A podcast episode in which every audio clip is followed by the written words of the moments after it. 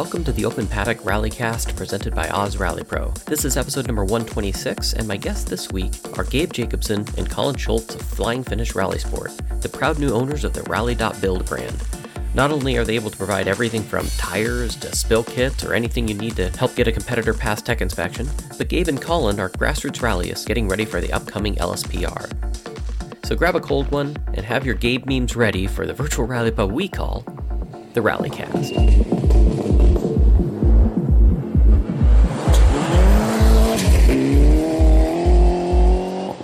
Hello, I'm your host, Mike Shaw, and well, it's been a few weeks since our last episode, and since then, the WRC has crowned the youngest ever world champion in New Zealand. Uh, I'll admit one reason I've delayed in getting these podcasts done is I do actually follow other motorsports, and I must say, it's it's not easy. WRC events are time consuming. There's a lot of stages to follow if you want to actually kind of follow everything, and I do, and probably should just catch highlights in a lot of it. But man, those roads in New Zealand, if you haven't watched it, I mean, what they call the WRC when it goes to Finland, like it's like going to a Grand Prix.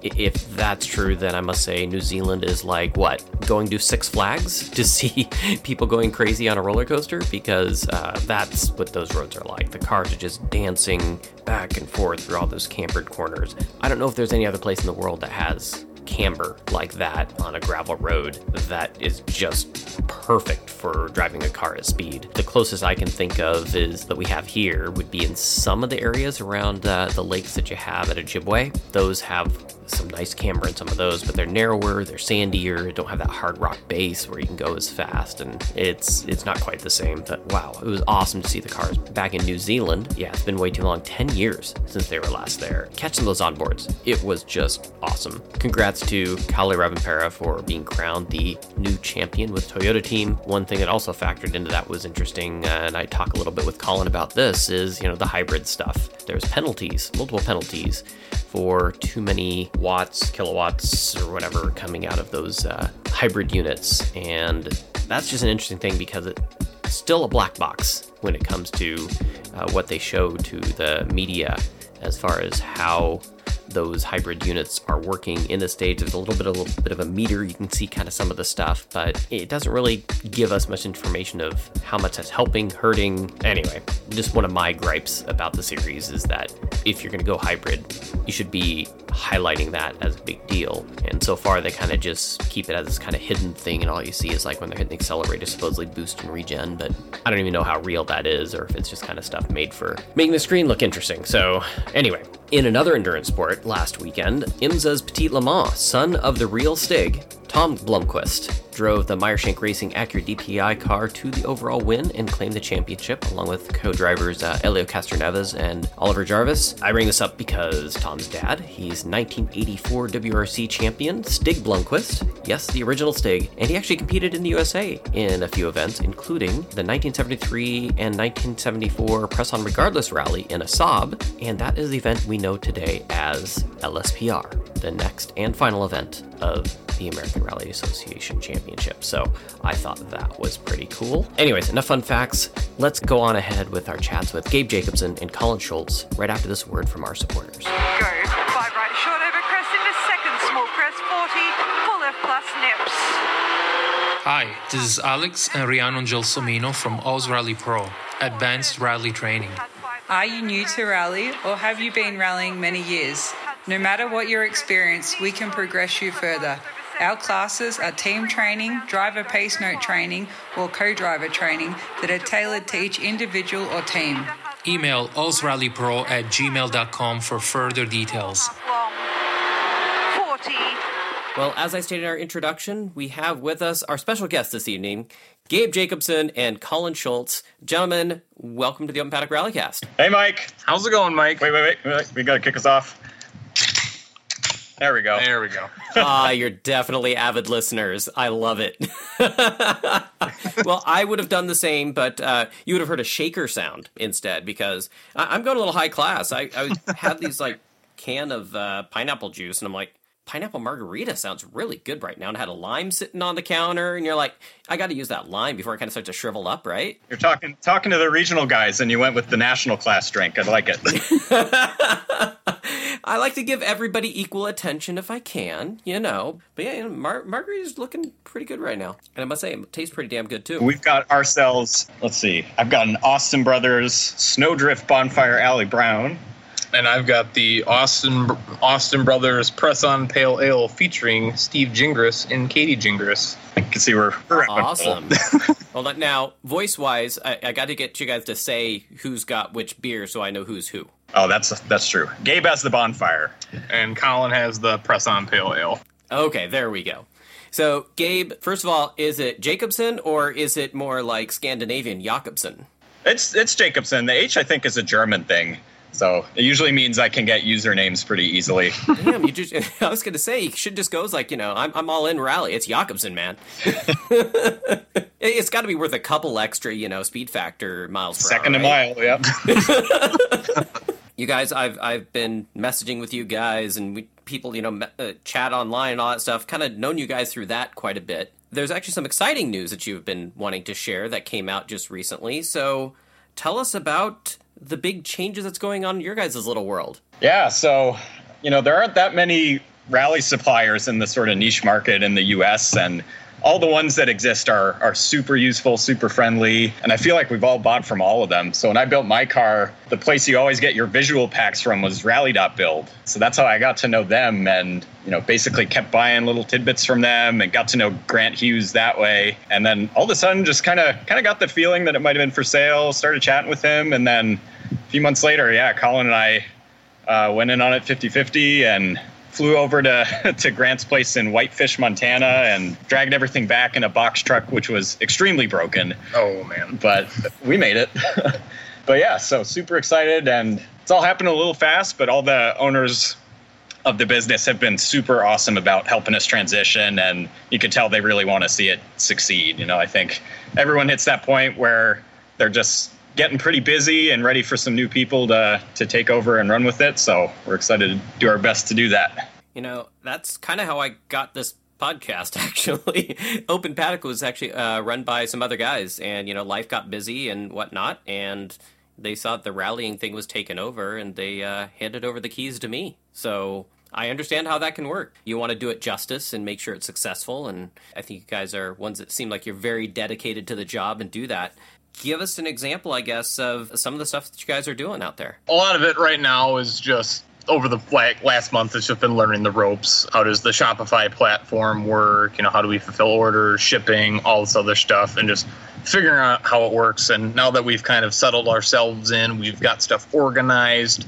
It's just starting to create relationships with vendors, getting new logins, and you know, just kind of lightly brainstorming like what can we do to begin to grow this brand and kind of like plant our feet further into the into the rally community and what other communities specifically local communities can we reach out and and help supply anything and everything for motorsports wise Yeah, and I think, like I mentioned, there aren't that many suppliers that are that are U.S. based. I mean, some of the bigger ones you have, like Blake and everyone at Primitive, and then Bill Petro and everyone at Broken Motorsports, and you know, all these places have one big thing they're known for. I think, right? Like mm-hmm. Primitive, you think skid plates. Like Broken Motorsports, they've got their cage kits and stuff, and then Rally.Build's always been like the the custom products. So just things, the little things that you need to help get you on stage. So like spill kits first aid kits. Like we sell a starter kit with like the triangles and all the little stickers you need. So just those bits and pieces that can be pieces that can be a pain in the neck to to find. All the things you forget about to pass tech. exactly.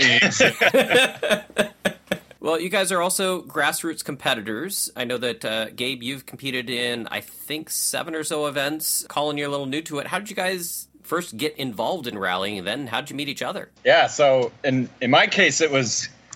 I always think it's a bit of a scheme. So I, I went to UMass Amherst for college in Western Massachusetts, and I was in the motorsport club there. And there was a you know a faculty sponsor that's just supposed to help the club run, and that was a guy by the name of Emmanuel Sachette, which might ring a bell. And so he's a genius in that he used that motorsport club as a way to like recruit overly eager college kids with too much time on their hands.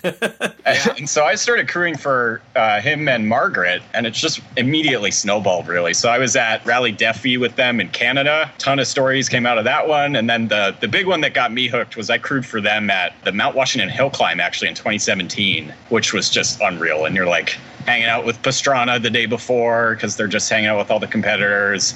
And I was like, all right, this is cool. So I entered a, a hill climb like the day I got back in a my BMW 135, which was a horrible idea. Rocketed up at the mountains, like they have a breakout rule. So if you go under a certain time without a cage, you get kicked out. It's kind of like kind of like drag racing. Mm-hmm. And that car had way too much power, so I got kicked out. I was like, all right, I need something slow. So that's when I started building the E30, and yeah, it just it kept growing. So the the big incident with that car was uh, so my my first rally I was going to do was New England Forest Rally in 2019, and like a month before, I'm at a hill climb, and I rolled the car. Oh no. Yeah, it was it was ugh, it was this whole thing. So I had Maggie Chirac co-driving for the first time, and you know, there's always that saying like you have rally drivers that have rolled and have yet to roll. We got her to tick the box early, I You're guess. just getting it out early. yeah. it was a busy time, so it was. I think I rolled the car, and then three weeks later, I was in grad school at the time, and I had my master's defense.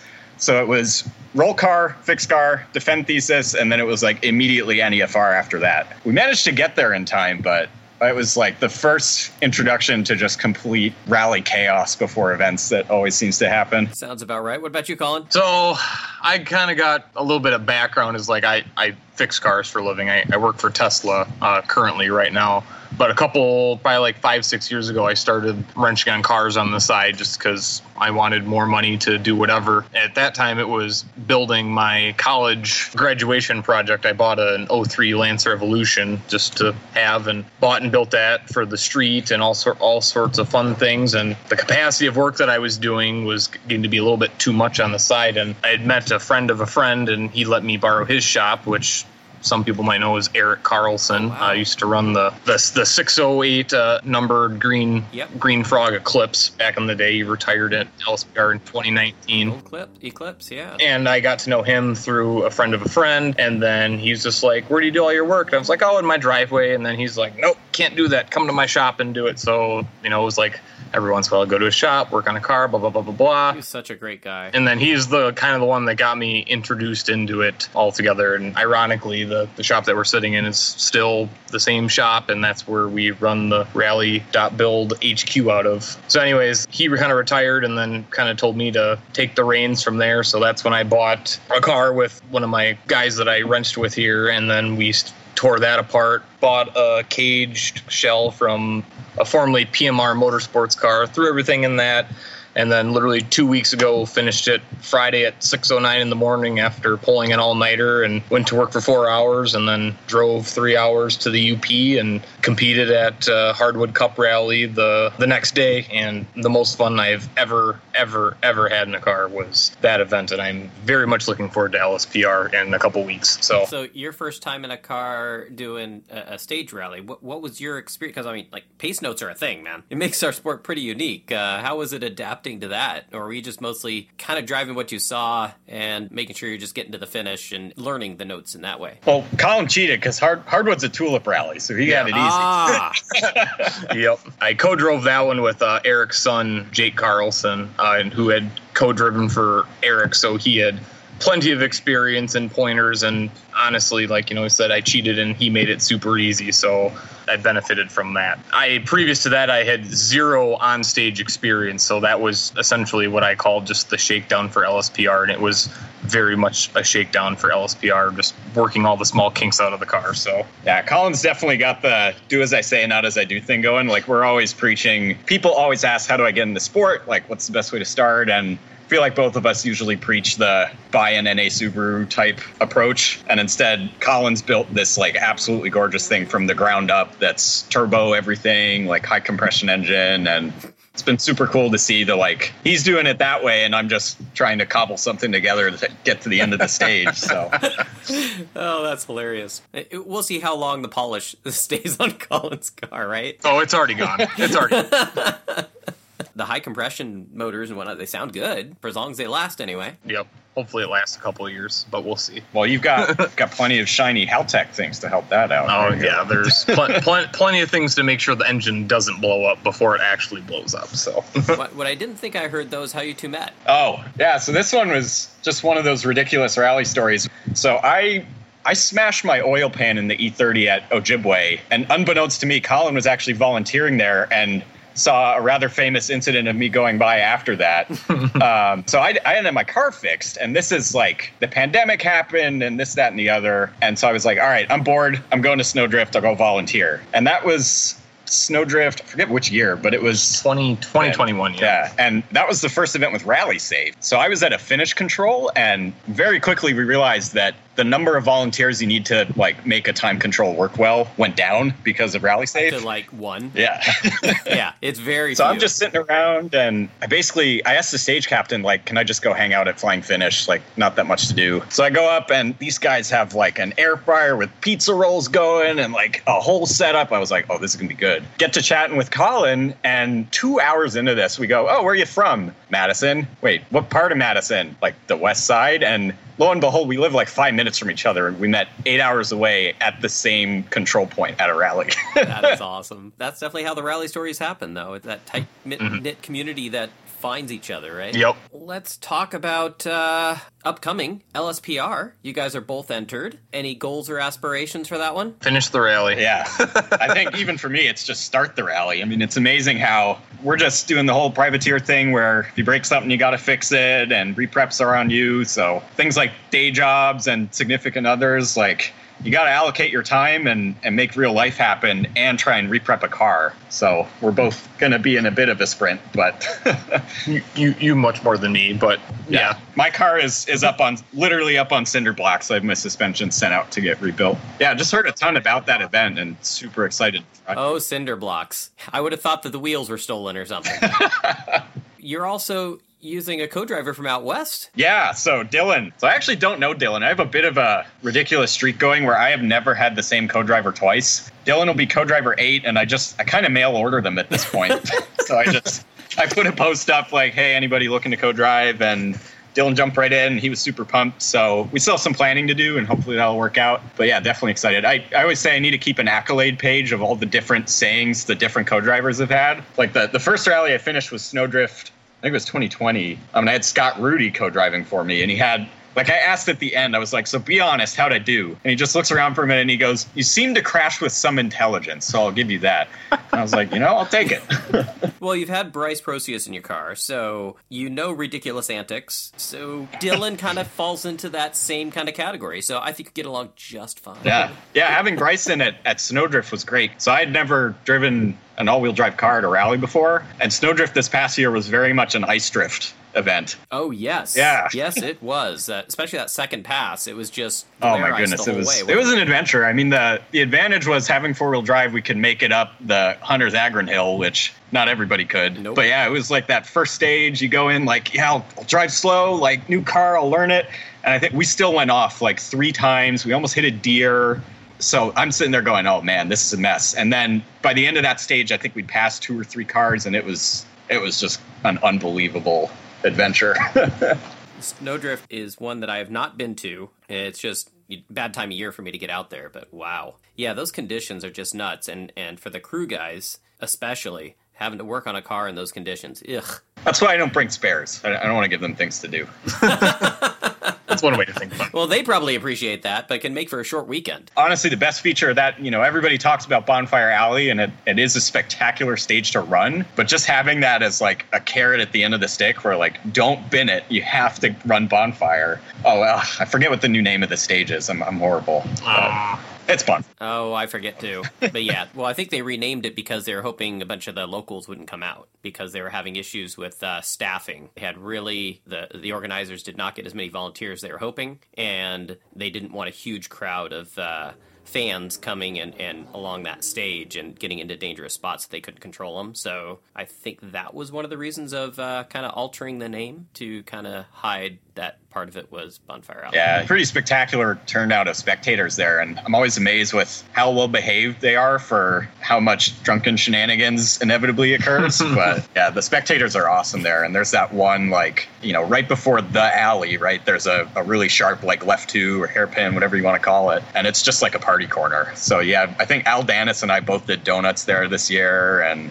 it's just a fun time So, Colin, you've done, like you said, a shakedown event. You're getting ready for LSPR. So, who do you have as a co-driver? You worked with them before? It'll be uh, Jake Carlson again. It, it was a pretty easy ask of him because it's his favorite event, and the the other co-driver that I have is out of state doing other you know business related things so he wasn't able to to come in and help and he's just a hop skip and jump away up in minneapolis to come over to marquette so it was he'll be back in the silly seat again and helping me understand recce and how all that works again and just essentially just being a teacher in the right seat Here's a question as as just a curious person. When you're a newer driver, grassroots guy, you build your own car. I mean, that gives you a little bit of an advantage because you know your car real well. Yep. What aspects are you looking for then in a co-driver? Because do they need to be mechanically inclined? Because more often than not, grassroots guys when they're just starting out, there's going to be stuff you have to fix along the way. Yep.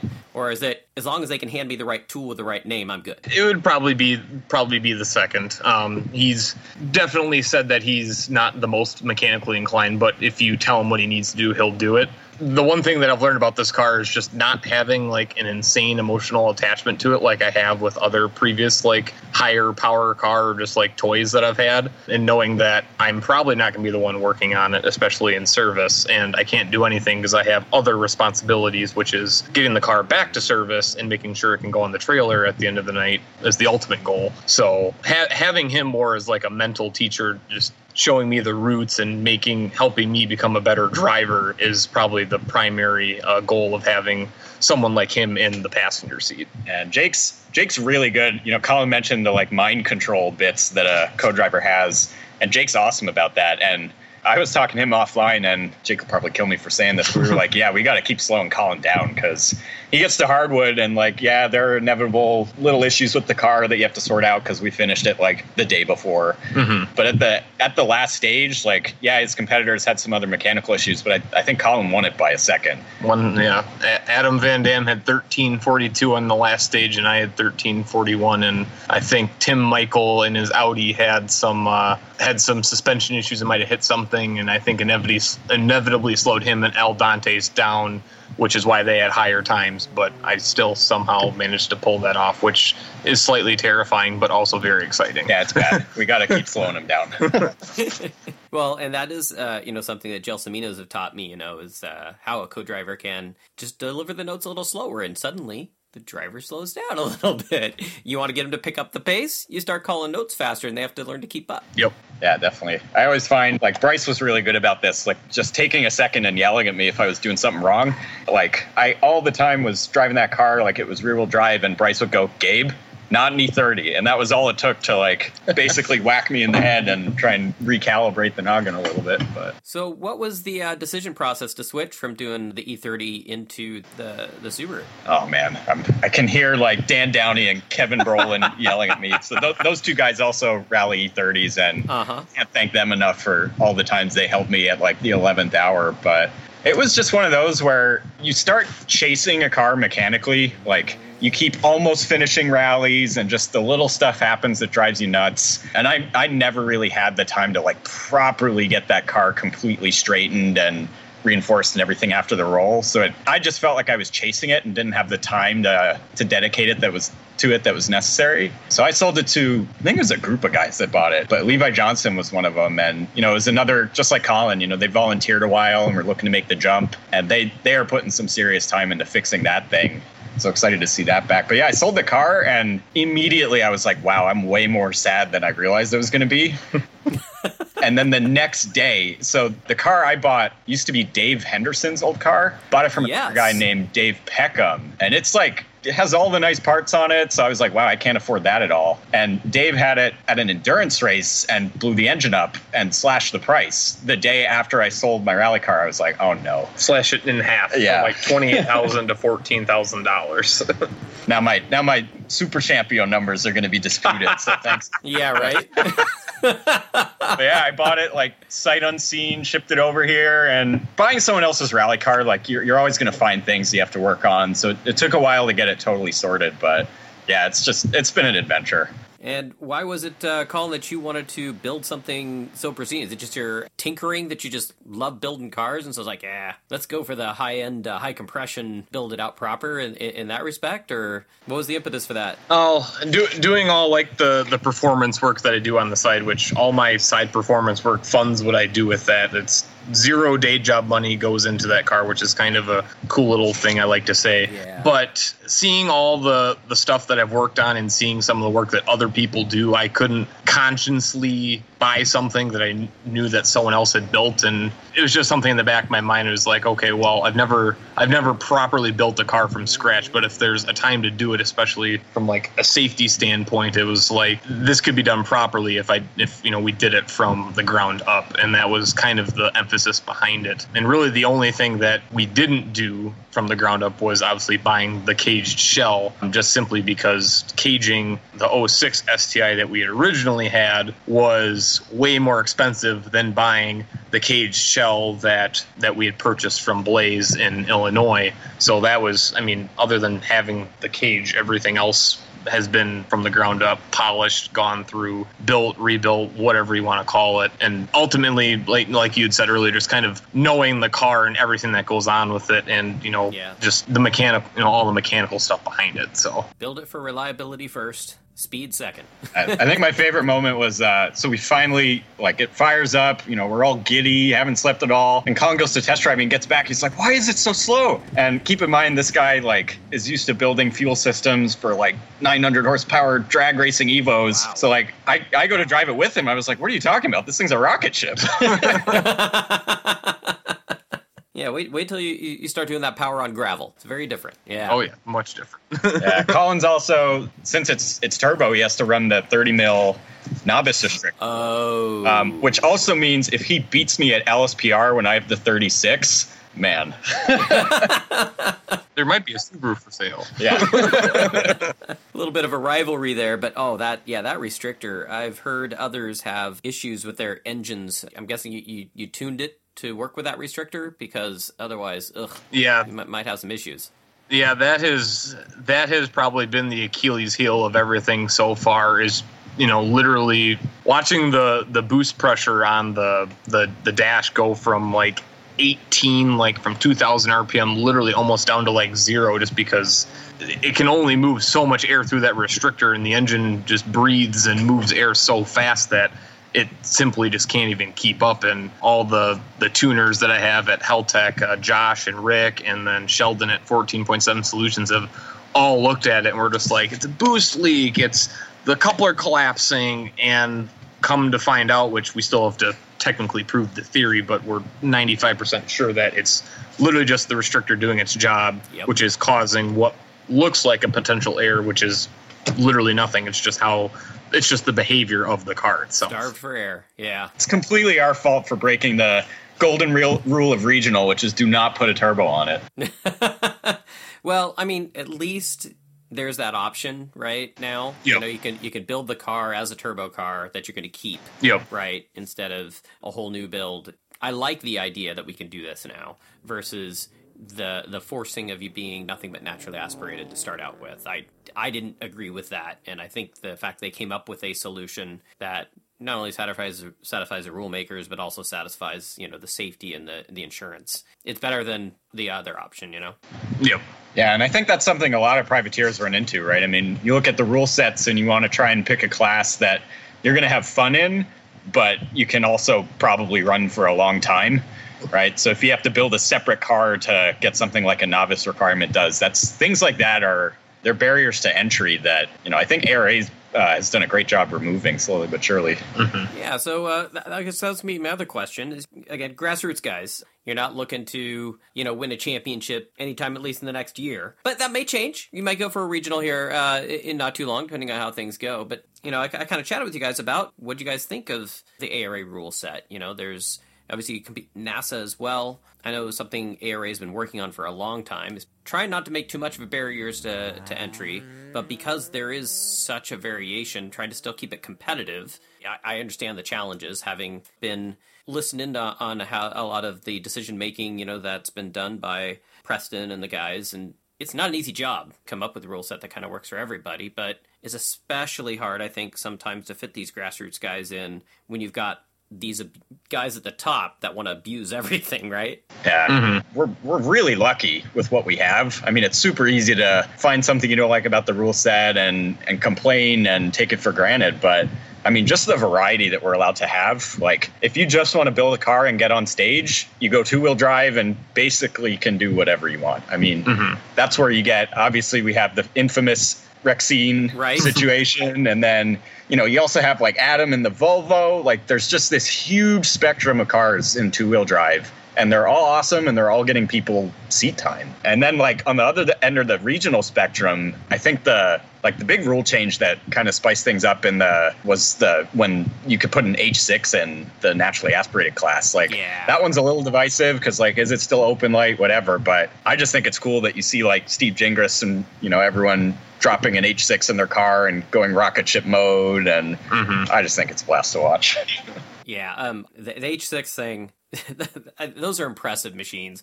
Not only, first of all, for, for me as a fan, the sound is awesome. They just sound yeah. Oh, it's not super great. it's amazing what two extra cylinders can do. Yeah, for those guys that are just running at the very front up there, I mean, i i- it's almost like when you've got the guys that are doing limited four wheel drive and they've got sequentials, and they're these guys are just that extra level above. Even though they're in the same class technically, nobody's going to be close to them, right? Exactly. That's why we went limited. And the guys running that are comfortable driving that because they're already fast. And so I don't have any qualms with it. I think they're a great car to see and hear. And to be honest, you know, they're right up there with some of those, you know, limited four wheel drive guys without the heat of a turbo. Yeah, I mean, I, I think it's it's really interesting like comparison. You get the the the heavier, more powerful turbo cars going up against the the momentum, better drive it at 11 tenths NA cars. I, I think it's fun to watch. I think also like you can kind of measure how the rule set is doing just by looking at the the entry lists. And I mean, out here in the like the newly formed Central region specifically, it's it's going nuts. Like there are a ton of rallies out here between the ARA ones, and then also we've got all, all the cool NASA like Cup rallies and everything. And it's just been super cool to like even since Colin and I got to know each other to see new teams starting in Wisconsin and surrounding areas and. I, I just think it's super cool watching the sport grow. So LSPR, talk about that again. Colin, you, you've never competed there before, but you volunteered. And and uh, Gabe, you have competed there before, is that right? No, so this will be my first time too. Colin and I, so we both volunteered there last year. So we were thinking, how can we take a, the next step in our volunteer endeavors? Which with rally basically means you have to get a ham radio license. And we, uh, you know, we planned to do it for a while, and LSPR is getting a little closer. Still hadn't done it, and then LSPR is really close, and we're like, uh oh. And so the two of us like studied for what was it, like a day and a half or something? Well, not not even. We said we were going to study for like four hours. Uh. the before like the the evening before the test, and I totally forgot what we were even doing. But then we get back to his apartment, studying an hour and a half, studying the online flashcards an hour and a half before the before the exam. And then we get to the exam, and we, you know, he's in his bedroom, I'm in his like dining room. We're both doing our tests or whatever, and they've, you know, to put the online testing in perspective, you have to have your your phone out in the same chat. You have to have your your laptop camera looking right at you. You have to like pan around the room. You know, they're like super, super, super strict about it. Right. For you to do it from home, they're going to make sure that you're not looking up something, so they want to see you. Exactly.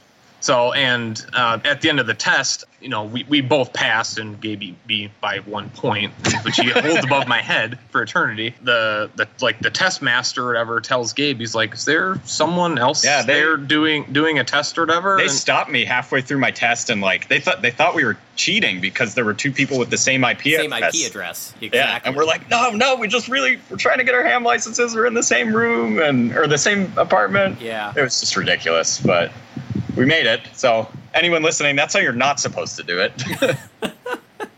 Well, you know, in general, they say it's a it's a license to learn for that kind of thing too, right? Oh, absolutely. So uh, you're never going to know everything. One awesome thing about the radio stuff at the rally is there are like ham radio absolute gurus at every single rally ever. Oh yes. So all you have to do is go up to one and be like, "This is not working. Can you help?" or can you tune it to the station just so I can have it? And you don't even have to be an expert by any means. You just find someone to tune your radio and then know how to do rally speak on ham radio, and you're good to go. And that opens up a bazillion different volunteering positions, which ultimately lead to less responsibility in watching more of the ra- the race. So, if you want to do less work and have more fun, get your ham license. there you go. You, you do still have responsibilities, but that's true. Yeah. yeah, you, uh, you, you, you do, but it's it you don't have to be doing all the time control stuff if you exactly, don't want to. exactly. You're really just kind of you're on a log sheet. You're watching what's happening. But yeah, your main role is safety. Exactly. You know, you're, you're seeing what cars are going by, and you're recording them as they go by. And you know, somebody you have to be paying attention enough to you know if somebody pipes in that hey, we haven't seen car so and so. Have they passed your location? That kind of stuff. But yeah, Or you're hunting down the snowdrift food truck. oh, remember that? Oh my goodness. all the important stuff. Yes, exactly. Yeah, we were. Uh, it Hopefully was, that's not the stage frequency that they're on for that one. Oh, Oh, they- it oh, was. oh, it yeah. was. This Oh, of course like- it was. So they Oh, uh, they tried to get the volunteers all these lunches, and poor Net Control, like the entire rally, is trying to hunt down the food truck. It's like every other call was just trying to find this guy. It was It it was amazing. It was hilarious. Totally. we may have made a drinking game out of it every time the food truck is mentioned. Oh, that's brilliant. Well, I'm just waiting for uh, now that you guys have your ham licenses. Uh, next time you go to get uh, new license plates, you're going to be doing the custom one that's in your. Uh, No, we, No. we said we, we can't we can't go that, That- far. that- one- we- we've agreed once you've gone your call sign on your license plate, you are a ham nerd. So oh yes, hundred we are, percent. we are we are not going to that level. Sorry to all the ham people out there. We love you. We respect you. But that's just too far for us. It is. It Yeah. is really confusing though because since we took the test at the same time, they assign them like sequentially, and so ours are one letter apart. Oh, that's hilarious. so, they- people are going to get confused uh, trying to figure out who's who now, trying to get a hold of you guys. I guess you have to work together. or we'll just keep racing. or just keep racing. Yep, exactly. Uh, well, and the ham can be very, you know, useful there. Be able to maybe call in to, you know, on a different frequency, call into uh, your guys back at, at the crew. Get get communication where there's no cell coverage. You have ham. Yeah, we did that at Hardwood because there may have been a miscommunication. I didn't put enough gas in Colin's car. May have, huh? Yeah, he uh, he was able to inform me of that before he was back at service at the ham. Uh, I'm sure the conversation was colorful. Oh yeah, it, it, was, it, it, was, it, it, it was all a learning experience. Yes. Just Gabe has lost his uh, spot as honorary crew chief. So this is fine. Yeah. so, uh, okay, you guys both volunteered at LSPR, but how well do you know the stages? Because obviously, usually when you're a volunteer, you go to a stage one day, a stage another day. How well do you know the roads? Not very. I mean, No, it's. I mean, the the control that I was at last year, literally, we were the start of one stage, and we came off straight off of the logging road. And when we left, we were we exited back the other way, so I didn't even get to like drive the road that way. And then the second day, I was a mile and a half in on a three way intersection, just marshaling the road with a bunch of friends that were just sitting around a bonfire, just making sure no one went on the road. And once again, that was about a mile and a half in, and it was wet, it was mucky, and that was about it. And drove back the same way we came out because that's what we were told to do. And the best roads we probably know is the Ski Hill and uh, Mount Marquette because we both drove or we drove those uh, in Jake's uh, WRX uh, last year when we were going through. But I mean, other than that, Yeah, I mean, you hear about like every rally that has their its infamous stages, right? And Mhm. like any far as Sturtevant Pond and Aziscohos, and well, obviously Concord, but for other reasons. And like LSPR, that stage is Silver Arvon, and they it's not there this. It's not there. So I feel like we're totally blind. Uh, I, I think your suspension will thank you. well, if it comes back in time.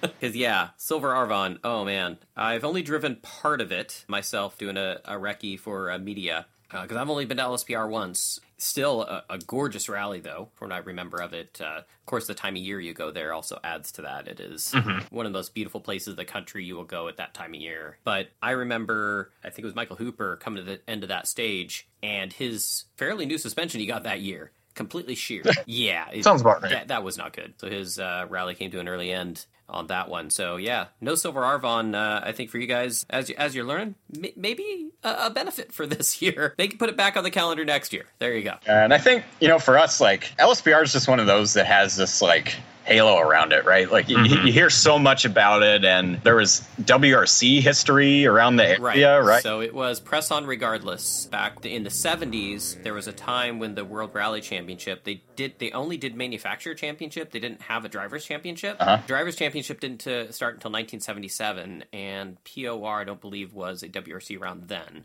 So it was in like the the 70s era. Uh, and this was back when of course it was all just route notes. It was driven all night, hundreds of miles of stages. And I don't know if you guys knew this, but there was even a uh, Lancia Stratos that competed up there. Well, that's just not fair. Yeah, talk to uh, Steve Gingras about that. He was uh, a younger person at the time, and he actually got to see it w- when it was competing. And yeah, and the fact that you know people like that that you know were around the event back there back then, and like Steve is a co-chair of the event now, and it's just it's so cool that the the local local history just keeps going with that event. So we're super excited to run it. And for those that are into uh, TSDs, you guys do some amazing TSDs in the in the UP. There, I think they might still call it the press on regardless for the TSD rally. And it may not seem like maintaining an average speed is, you know, exciting, but you get into twisty turnies and you're trying to maintain 40 miles an hour. It ain't easy.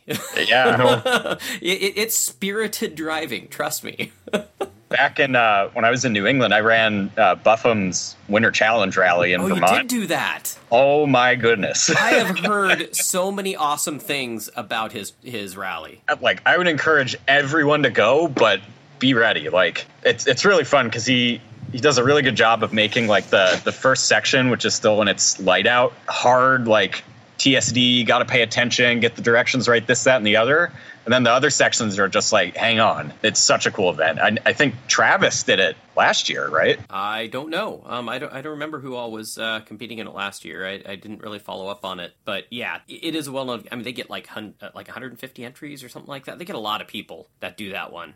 It's pretty crazy how many want to get involved in it. But I can imagine Travis definitely doing it. First of all, it's kind of not too far from his backyard. Yeah. Generally speaking, and it is just a fantastic challenge. And yeah, for all you folks out there that just, you know, want to get involved in rallying in some fashion, but don't have a car for, you know, doing stage rally. TSDs are a thing. They're, they're great. They're challenging. They're fun. You see roads and places that you never would have gone before uh, that you would have thought of. I've, o- I've only done one myself and I'm hooked. I want to do more. Just more of just kind of getting the time and whatnot to do it. But yeah, th- they're, they're a thing. And his is the best. Yeah, and like there are just so many options for getting started. Like I, I feel like a lot of people end up helping out other teams and you know immediately want to jump to stage rally, but there are so many good ways to bridge that gap. Like TSDs are one. There's rally cross. There's hill climbs. It's I, I just love seeing all the like mini feeder series that us you know privateer people end up getting access to. So another thing going on this weekend is actually WRC. Do you guys follow WRC stuff? I I loosely follow it, but I honestly get most of my information from Gabe. So. Yeah, I, I do go on about it a bit. It's been an interesting year. I mean, obviously all the hybrid stuff, but I'm a Craig Breen fan, so I'm just just hoping M Sport can put a couple of good rallies together because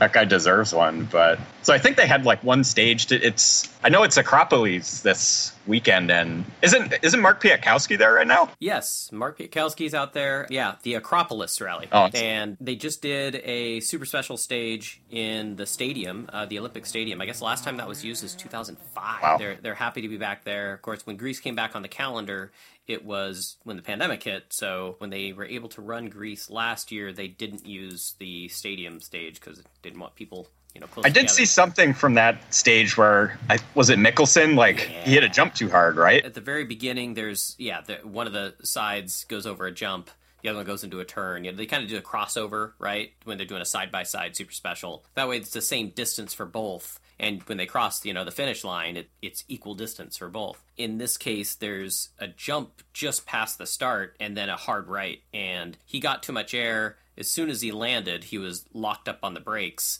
he jumped just too far and it's concrete barriers Ugh. and clobbered his front left corner and it broke one of the uh, suspension arms. I mean, the wheel was just half sideways Yeah. uh, at a 45 degree angle when he was going straight, and he was just smoking the whole way along. I didn't see the video yet, but I saw like a picture of him in the air, and it gave me major Yaktangle flashbacks from Yaktangi Park at SOFR. Oh yes, That was, I think, my favorite rally moment this year was still uh, Chris Sladek in the passport, like a million miles in the air on that stage. it was just glorious.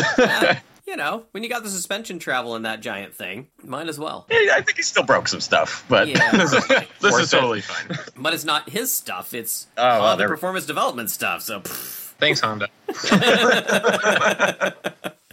right? Uh, I, I love that those guys can play around with different things. And again, just shows the variety uh, of different vehicles we have to have that giant tank of a thing mixed in with all these other things. Um, Yeah, and then like the rocket ship Rav4 that's going around, right? that's an AP4. That's an interesting design that, that was hopefully going to be uh, competed with uh, by Ryan Millen when he was doing the series and he did the two wheel drive RAV4, right? And he won the championship with Rhianna Gelsomino. That was back in, I think, 2018, which was an automatic, by the way. It was a six speed automatic, I believe. Uh, Oh, I do remember that. Yeah, and I think yeah. they, so the they sold Rav it like and you know they won the championship in that, and he wanted to step it up. He has a strong relationship with, uh, you know, obviously with his dad as well, but with Toyota, and he does, you know, desert racing with them and things like that. So he's like, I'd really like to have, you know, a Rav four that's going to be able to do the open class, you know, the four wheel drive, and this is when the Asia Pacific series was coming up with their their their bolt on kit kind of like the proto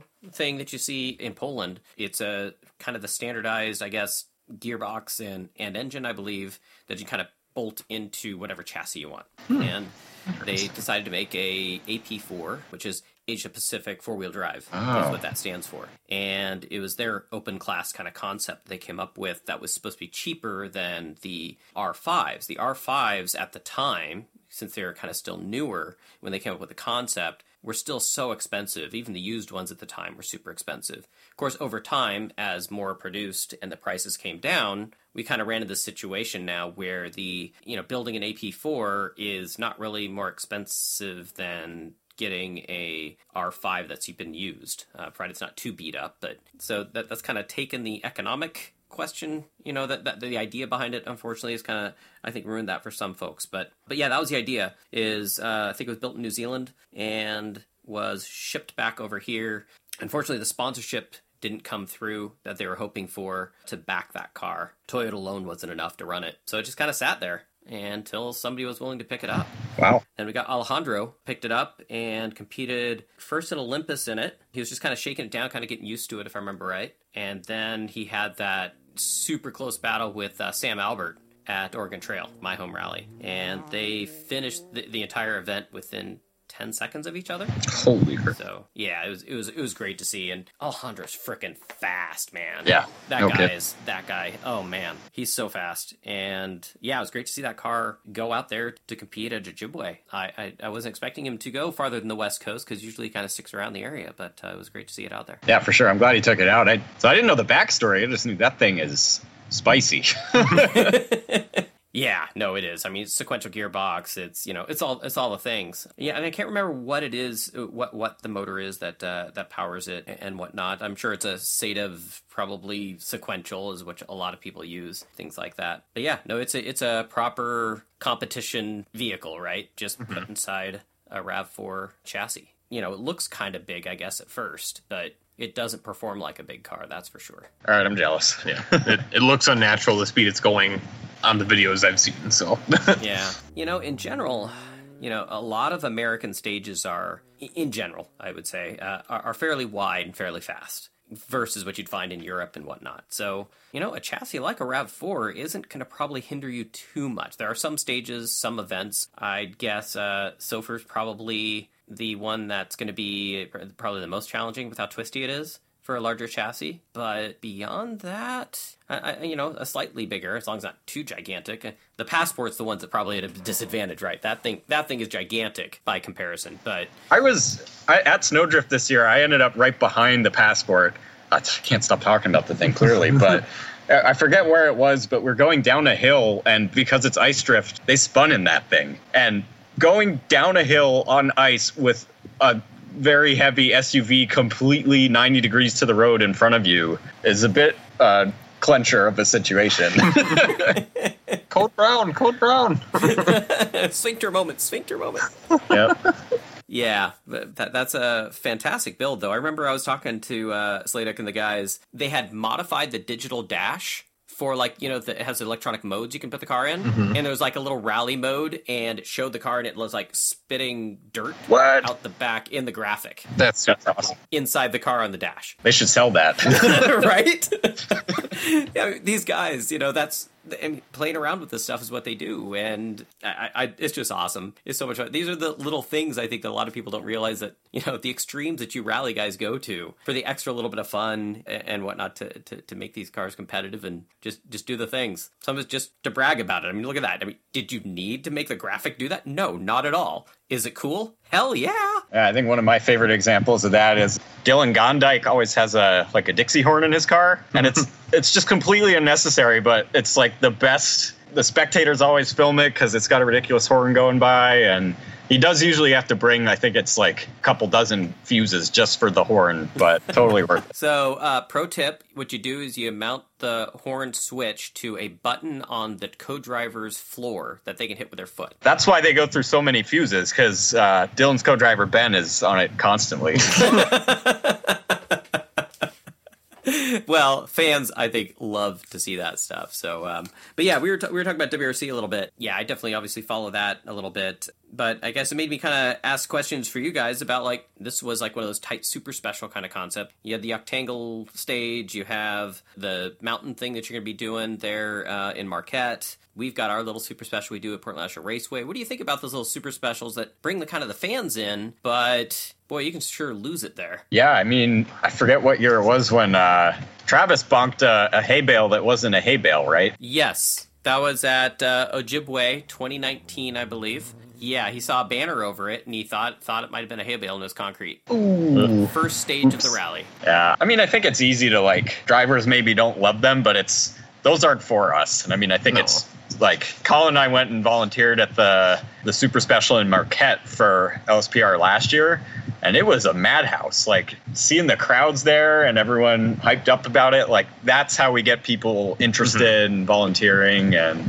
yeah, and, and for those that weren't volunteering at it or didn't have radios at it, they almost had to cancel the ski hill stage because of the amount of people that were on the hill and the lack of volunteers controlling the crowd was was insane. We were both volunteering at the stages was like hour and 10 minutes west of Marquette because they had to, you know, uh, transit all the way back to the ski hill in Mount Marquette. We weren't supposed to be doing anything. We were just supposed to be watching. But then Steve Gingras calls me and says, "Hey, we need your help. Here's the radio. Figure something out." And we were just thrown right into the fire of trying to control the crowd and making sure everyone was safe. And the last stage inevitably almost got canceled, and they delayed it 45 minutes just to get the crowd under control. So Wow. But, but, I mean, yeah, they were able to run it, and I mean, like people still talk about that over there apparently, and like all the local places are like, you guys got to come back. Everyone was there, like supporting the local economy and everything, mm-hmm. and yeah, I just thought it was super cool. Yeah, and and with Eric and Steve both being, I mean, Eric's obviously in the shop all the time with us. Him and Steve are both co-chairman with it, so we get to hear all the, the fun stories from the big sponsors that go and you know help out at the event, and hearing all the feedback that they got last year, and that you know everyone's all in on it. This year is just going to make it that much better, and obviously the organizing is going to be a little bit different this time around to make it you know funner and safer for everyone. So yeah, based out of Marquette now though, it, it seems like that's been a win. As much as I you know loved where it was before up in in uh, Houghton, right? Houghton, yep. And uh, you know that that area is fun. It was beautiful and whatnot. sounds like it wasn't a bad move, I guess I should say, to, to move to Marquette for the for the primary location for the rally. Yeah, I mean, I think it's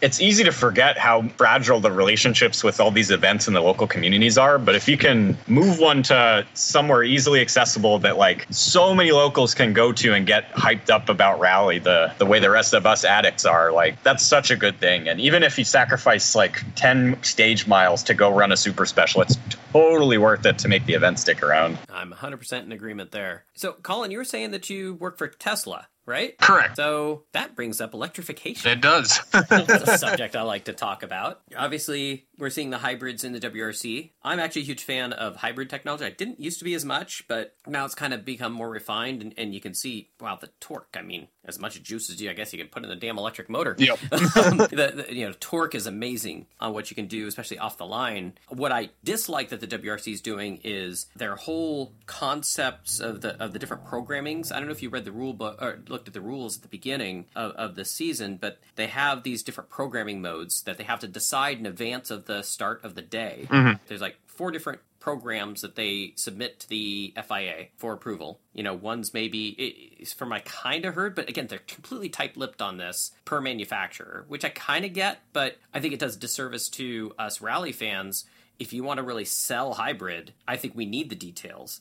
And it's like some of it could be based on like throttle position and when it engages. There's a certain amount of regen you have to do under braking before it allows you to use it again mm-hmm. on acceleration and whatnot. You know, conceptually, you know, this idea of being able to have, I, I think probably the batteries are a little big in what they're using because when you're just kind of using it for these kind of boosts in, in moments, Yep. I, I'm not sure if they really need what they're really kind of using it for right now, other than they like to turn it on full electric mode to go through service and things like that to kind of show it off. Yep. But yeah, I guess what's your thoughts on hybridization and then future electrification, maybe in rallying? Safety wise, I know there's a little bit of a concern, as well as, uh, you know, I guess the, the potential performance that it could add. Yeah, I'm very much for it. And coming prior to Tesla, I was at Toyota, so I'm very up to par on the hybrid technology too, and how it can be used in a motorsport aspect other than just a economical standpoint too. And uh, I mean, I'm totally for it. I mean, obviously, you can't replace the sound and the feel of the internal combustion engine. I mean, and being realistic, it's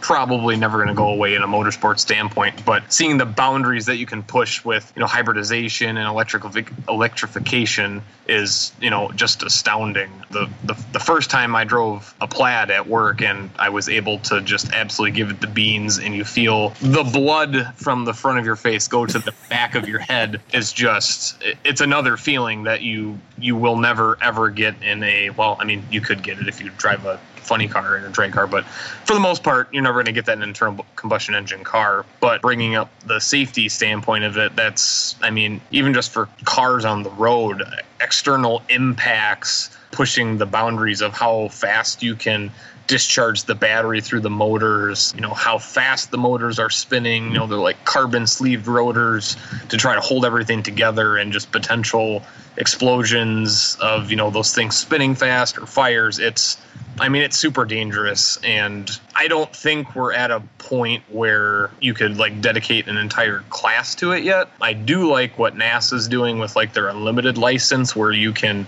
essentially pay eight hundred dollars and do whatever you want from like a you know as long as it's like technically approved. But i still think hybridization is definitely on the up and up and it's only going to get better f- you know the more they use it the more they learn from it.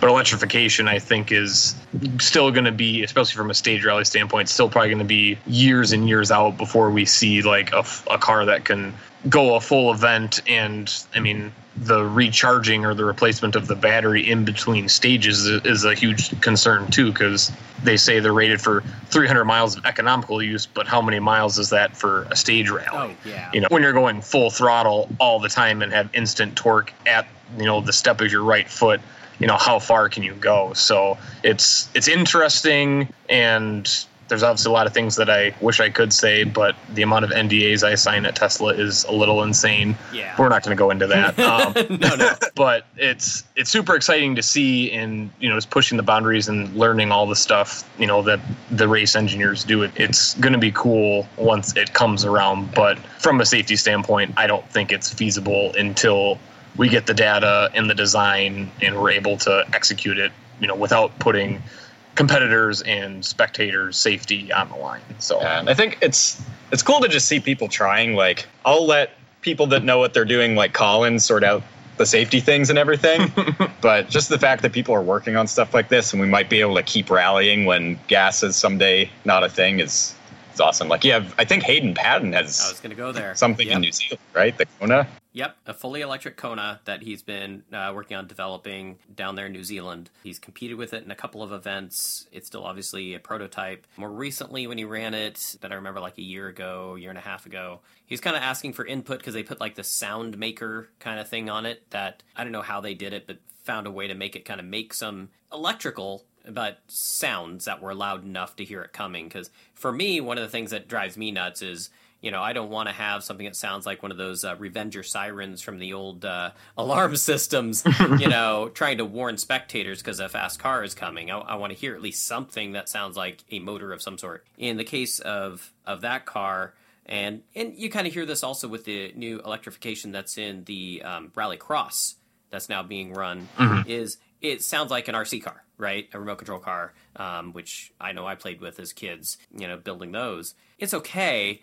I'd rather there be even if it's just like a speaker kind of giving some false sound but it's kind of related to throttle position you know or something Yeah. that, that then use that as the sound to kind of help Well, the out. speaker thing's a slippery slope. Like, uh, I forget what. it- Wasn't there a car at Pikes Peak this year that had like a frog sound playing as its electric warner? I thought I remembered something about Uh, that. there are people uh, coming up with some yeah weird ideas some just funny but yeah, again it, it's better but yeah i think i think we need to come up with something. Yeah it, you're right it is a slippery slope. You could kind of make it do anything. It, it does make me wonder on that front. On the safety side of things though yeah nasa says pay 800 bucks but what does that get you? That doesn't make it safer right? No, absolutely not. so who who's the uh, trained personnel out there that, that is trained in dealing with an electrical fire? Yeah. to be fair, what I was going to say is like hybrids and full electrics have been on the road how long now? For the regular public? Granted, they're not racing. They're not also racing between trees, which we do. But it, it does make you wonder. It's like, well, I mean, there's people trained in obviously dealing with this in some fashion, right? So you'd think that we'd be able to come up with something in the not too distant future to be able to handle this. It, it is something that makes me concerned, but at the same time, also wonder why we haven't gotten there. You know? Yeah. Mm-hmm. I think what's cool is you have like I think we're pretty lucky that like you mentioned the rallycross stuff, like everyone at VSC is super smart and they're working on this and mm-hmm. you know, out of those series, hopefully not tomorrow, but eventually we start getting Something bleeds solutions over, yeah, yeah. to keep us racing. Yeah, I think the, the challenge there is when you're dealing with a series that's in a closed course, you can have a safety team that goes from event to event that's always with the team, right? Think of it like IndyCar. IndyCar has their, I guess, their AMR safety team now. They used to be rebadged to uh, Holmatro or whatever it was. But these guys follow the teams. Uh, they- they follow the event. Yeah. It's not local Yeah, that's a good point. you know, this is the dedicated IndyCar series safety team. I, I'm kind of thinking if you're if you're doing a, a series that has a full electric, you're not going to be using just the local safety guys. You're going to be using probably someone that knows how to deal with those situations. That's going to have to go from event to event. And with us, we're spread out over a stage. We're not in a closed uh, area. You'd have to have more of those people and have them spread out. So uh, that again, that's just kind of where my thought process goes on it. But yeah, it, it- there's definitely going to be things learned as they start doing it with Rallycross, especially there where they run into each other a lot Oh yeah. and run into things. So maybe that you're right. That that that, that might be the thing on that. But um, I, I think that the future isn't dead. The to me, that what got really exciting for me actually was the the previous event with the WRC, which was at Zebra um, on the tarmac, and Toyota had a hydrogen combustion engine rally car. I forget who drove that, but I remember it was someone cool. It was Juha Kankkunen. Yep, Yeah. that's right. I'm like somebody important because he was on actually the broadcast. yeah, that's super cool. And I don't know, I just like I, I like seeing all the different approaches and at least the manufacturers are trying, right? Like none of us want to stop racing and we're we're relying on the big money folks to figure this out for us regional normies. I'm I'm just waiting to see somebody make a GR Corolla uh, rally car because I think that'd be badass. we were talking about we, that we were today, talking yeah. about that earlier, like earlier today. We'll start a timer the first time we see one on the road and oh no, I'm going like 9 months or less someone's gauging one. the tough thing is is these things are so computerized now i don't know how so as an example the focus rs was going to be like wow we got to bring this into rallying right? It was going to be the competition to to subaru. Well the way that they had the computerized controlled differentials and stuff for the four-wheel drive system tim o'neil was telling me i think it was like after 13 minutes or something like that of of sliding the car around it goes into limp mode. Yeah, I remember they worked really hard on that thing and it it wasn't playing ball, but he had to get a special Ford engineer to unlock the car to Wow. be able to allow it to function. And he only allowed like two cars that were Tim's that he owned to be unlocked. That's wild. And they're yeah, it's development cars, and and they wouldn't do any more. They, I don't know if they just saw too much risk. What it, it's just sad, but I mean that's just kind of it makes me think of you know is this going to be the thing with the Corolla? Are we going to run into the same problem? Are you just going to have to gut the thing and put in your own I like the uh, the solution that I think it was Chris Nonak, who's probably going to kill me for spoiling his master plan. I think he like asked Preston because it's a Toyota engine. If I like put it in an ancient Trueno or something, is it is it limited legal? That's the it's the type of ARA ingenuity we need for for these types of problems. Yep. Well, I mean, we do have, of course, uh, Sam Albert now working on a Ferrari motor. Yes. It's so exciting. Yeah, I, I saw he posted a, an update yesterday and just like cranking the engine over and the wheels were turning and I'm I'm just getting more and more excited. It's gonna be so cool.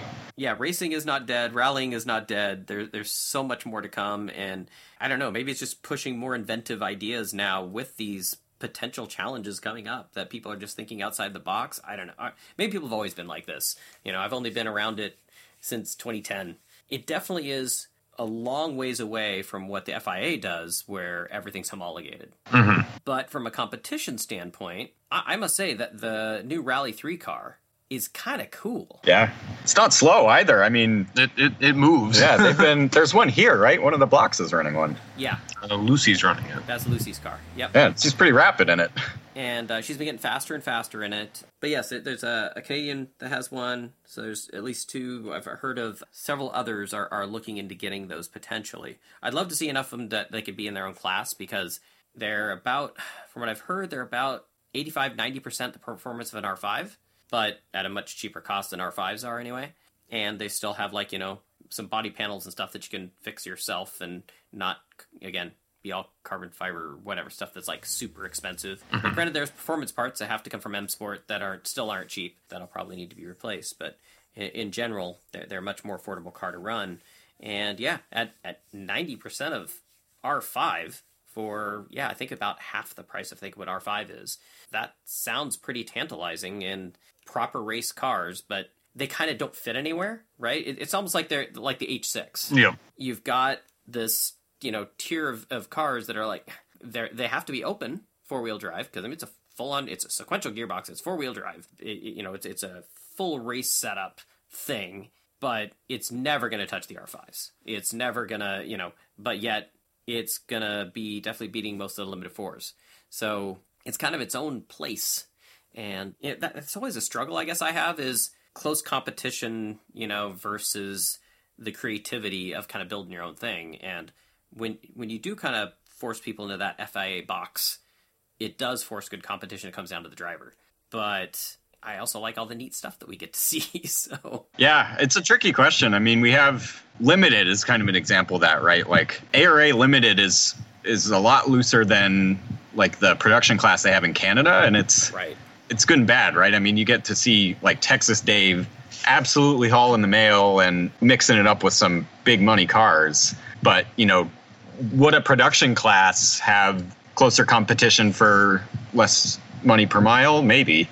So, definitely not an easy problem. Yeah, definitely a challenge, and I, I get it though. Uh, you know, I think I think some of that kind of opened up when the newer body style Subarus that were bigger ended up having some challenges, and I think that to make them more reliable was like put race components on it, right? Mm-hmm. And but once you do that, now suddenly you're open class and you're never going to touch a podium. So I, I can I can see the challenge in that class because they want to try and keep people within. it- Well, when it comes to race parts, right? As Colin, you probably know this better than all of us. Either have ones that are designed for lightweight and to be replaced on a regular basis, mm-hmm. or you have things that are built for strength for performance in that respect. Yep. And I, I think in some cases you kind of have to go that strength type of performance part because the factory one just isn't going to hold up. Exactly. Just dumping the extra money in it for the longevity is going to be worth it more than just driving around the ticking time bomb. So Al- al- always a tough challenge. So, are you guys ready for LSPR? How much how much more prep you guys got to do? I don't want to talk about it. Yeah. Colin's got less than I do. We'll put it that way. yeah, I've I've got minor reprep, one wheel that needs to get welded because I put a hole in it because I got lodged where it shouldn't have gotten lodged, and have to add the fire suppression system. Motor passed all the compression and leak down tests after the first event, so that was very very uh, uh, exciting. And just a bunch of the little stuff that didn't get done before hardwood, the extra underbody armor, bringing an extra set of wheels, you know, snow tires because it's LSPR. You never know. And Bring all the tires. Yep, all the all all the other little small things that didn't need to get done for the NASA event that need to get done for ARA and just very minor, you know, mechanical repairs which thank the Lord I don't have to deal with any of that right now. So It has been great. Like, uh, so we we did the rally build purchase like not not that far before hardwood, And all of a sudden, we're like, oh, we don't have this, we don't have this. Wait a minute. yes, we do. I was just going to say, huh, where so do I Colin, go for that? Colin was our number one customer for a while, but yeah. That's awesome. Well, what what all you got left to do, Gabe? Well, assuming the suspension comes back, it's I'm in a weird position that like my car is is ready, which is normally not the case. So now I can just kind of focus on making it better. Um, so like I just changed to the 36 mil restrictor since we have it. So you know that requires a retune and other little bits and bobs like want to refresh the vinyl stuff because my windshield has a million chips in it and that should get swapped out and it's always an endless list, right? And mm-hmm. we always like the two of us after a rally we'll go and make a list of everything that we need to get done before the next one. And we have all these grand plans, you know, we'll get everything done in a month, whatever. And then a week before the rally, you're going and highlighting things that you can skip instead. And Yep. it's just inevitable. But that's, I I think Colin feels the same way, but it's just being able to make it to the start line knowing that you got yourself there is That's just That's that's, such just a blast, it's a satisfying challenge within itself. So What are you guys using for rubber? Oh, we got all kinds of options now. So I uh, I went and bought 50 tires or so off of Kyle Tilley down in Indy, and we basically have like the mother load at the 608 Rally headquarters now. So we, I think both of us are going to be running MRFs, but we have a couple uh, of ringer tire sets. Like we have a, I have a set of Pirelli softs that I got. And then uh, Colin's got some Pirelli mediums, which might survive a little better at SPR. So traction ice snows, Yeah. AO thirty fours. What? You have some actual AO34s? I got a set of AO34s from from Dr. Tilly over there. Yeah. So Wow. that's one of those where like it'll take up all the space you don't have in your trailer, and then the one time that the conditions are right, Yeah. you're golden. But Yeah. this is why. Uh, Yeah, better be pretty snowy for those though, because uh, if it starts to clear up, then those things puncture easy. So you gotta Yeah. be careful. Colin and I keep talking about so we really want to get a, a van to do like on-site support with Yeah. Rally.build. You know, a because that'd be awesome. Like like a like a converted sprinter van or something. yeah, Yeah, exactly. that's exactly. I love it. I also have a 40 foot school bus, which might end up being the Rally.build van, but at least then we could bring all of our tires for the two of us.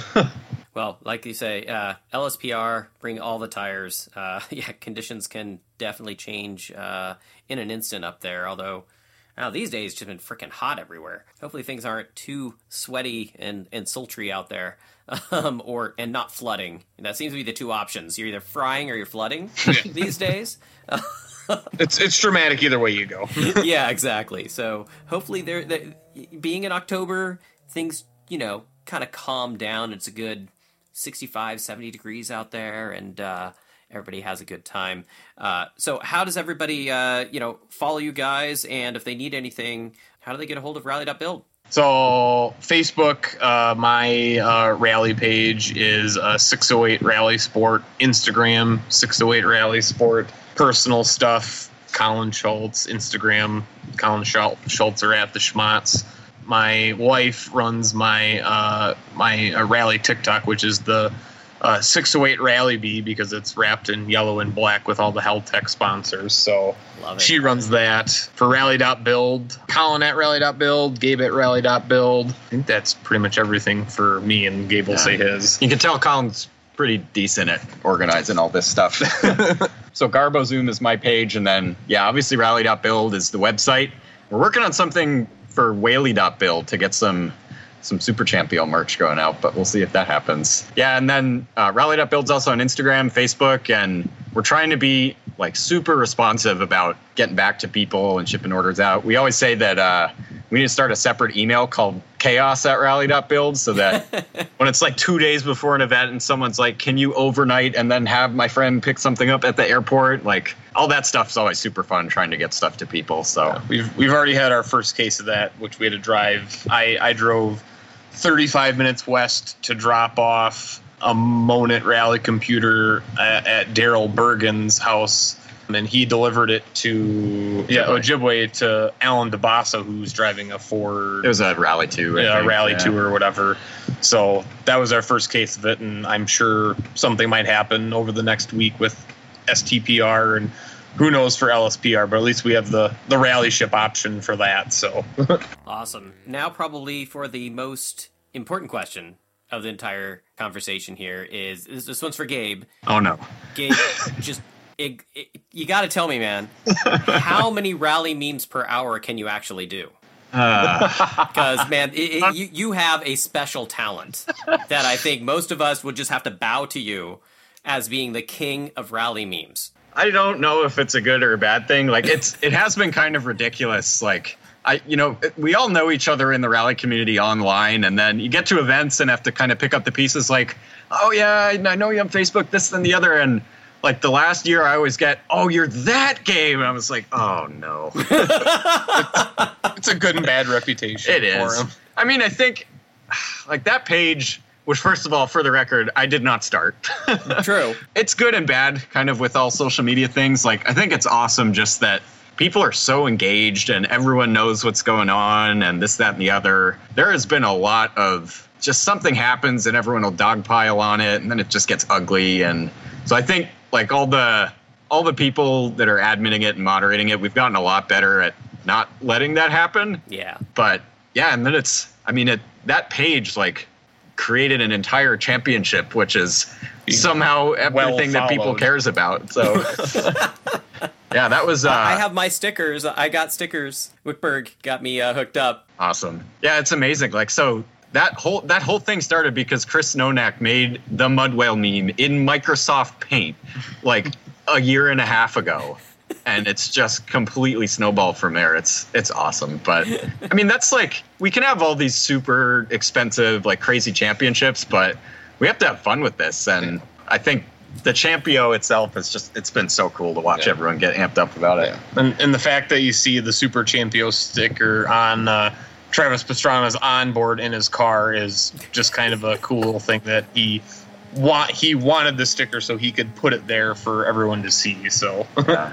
I think our favorite rally.build moment so far, or it's certainly up there, is uh so Chris Nonak made a like a mud whale or a mud whale email account. Oh my god. And so we got an email from Mud Whale with like the sticker files so we could use them. And that was that was our biggest rally achievement today. well, you guys have fun at LSPR. Awesome that you guys have taken over the uh, rally.build. Um, you're going to do it justice. And any last words for uh, our followers? Uh, none other than to thank you, Mike. I mean, it's it's super easy to take for granted all the people we have covering the perpetual fledgling sport of rally in the U.S. Right? But I mean, we're so thankful that you provide us all this content. I mean, I was telling Colin earlier, like I usually don't listen to the podcast until I'm going to a rally, and then I binge every single one of them while I'm towing. and so uh, we're just, it's awesome to see everyone supporting the, the community, and, and you play a big part in that. So we definitely want to say thanks. Yeah, thank you, thank you very much thank for you that, guys. I mean, it's I, I just pick up the phone, call. you do most of the work, but yeah, no. Um, I, I love just being part of it. And uh, yeah, we'll have to uh, catch up with you guys, I think, uh, after you finish LSPR and see how it went. When we finish LSPR. When. Yes, when, when you finish LSPR. We're hoping to see the speed factor numbers just kind of tick up a bit for you guys. Well, mine's mine can only go up because it's zero. So. well, yeah, that's true. But yeah, definitely, uh, you know, both of you guys, it would be nice to see you guys uh, getting closer together and uh, ho- hopefully without restrictory. he doesn't beat you there, Gabe. oh, we'll, we'll we'll do some sort of side bet with it. Later, yeah, so fun with it. I love it. I love it. All right, so Gabe Jacobson, car number 588, and Colin Schultz, car number 608. You guys, thanks for so much for uh, being on the Paddock Rallycast. Thanks for having us. Yeah, our pleasure. Appreciate right. it. Have a good night. Bye bye. See you, Mike. Bye.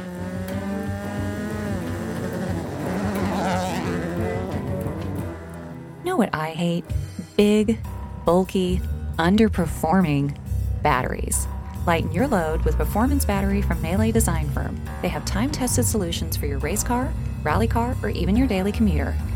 Make sure you check us out at meleedesignfirm.com, a proud sponsor of the Open Paddock Rallycast since 2020. And thank you again to our supporters, Oz Rally Pro and Melee Design Firm. And I'd like to send a special happy birthday to our audio editor, Derek Johnson Love man, I, I, love you, man, and and thanks for all the hard work you put in behind the scenes. This show honestly couldn't uh, do what it does without all the stuff you do behind the scenes and, and whatnot. I, I, really appreciate it, and uh, yeah, happy birthday! Another uh, lap around the sun. There you go. Anyways, I'm your host Mike Shaw, and remember, keep the shiny side up.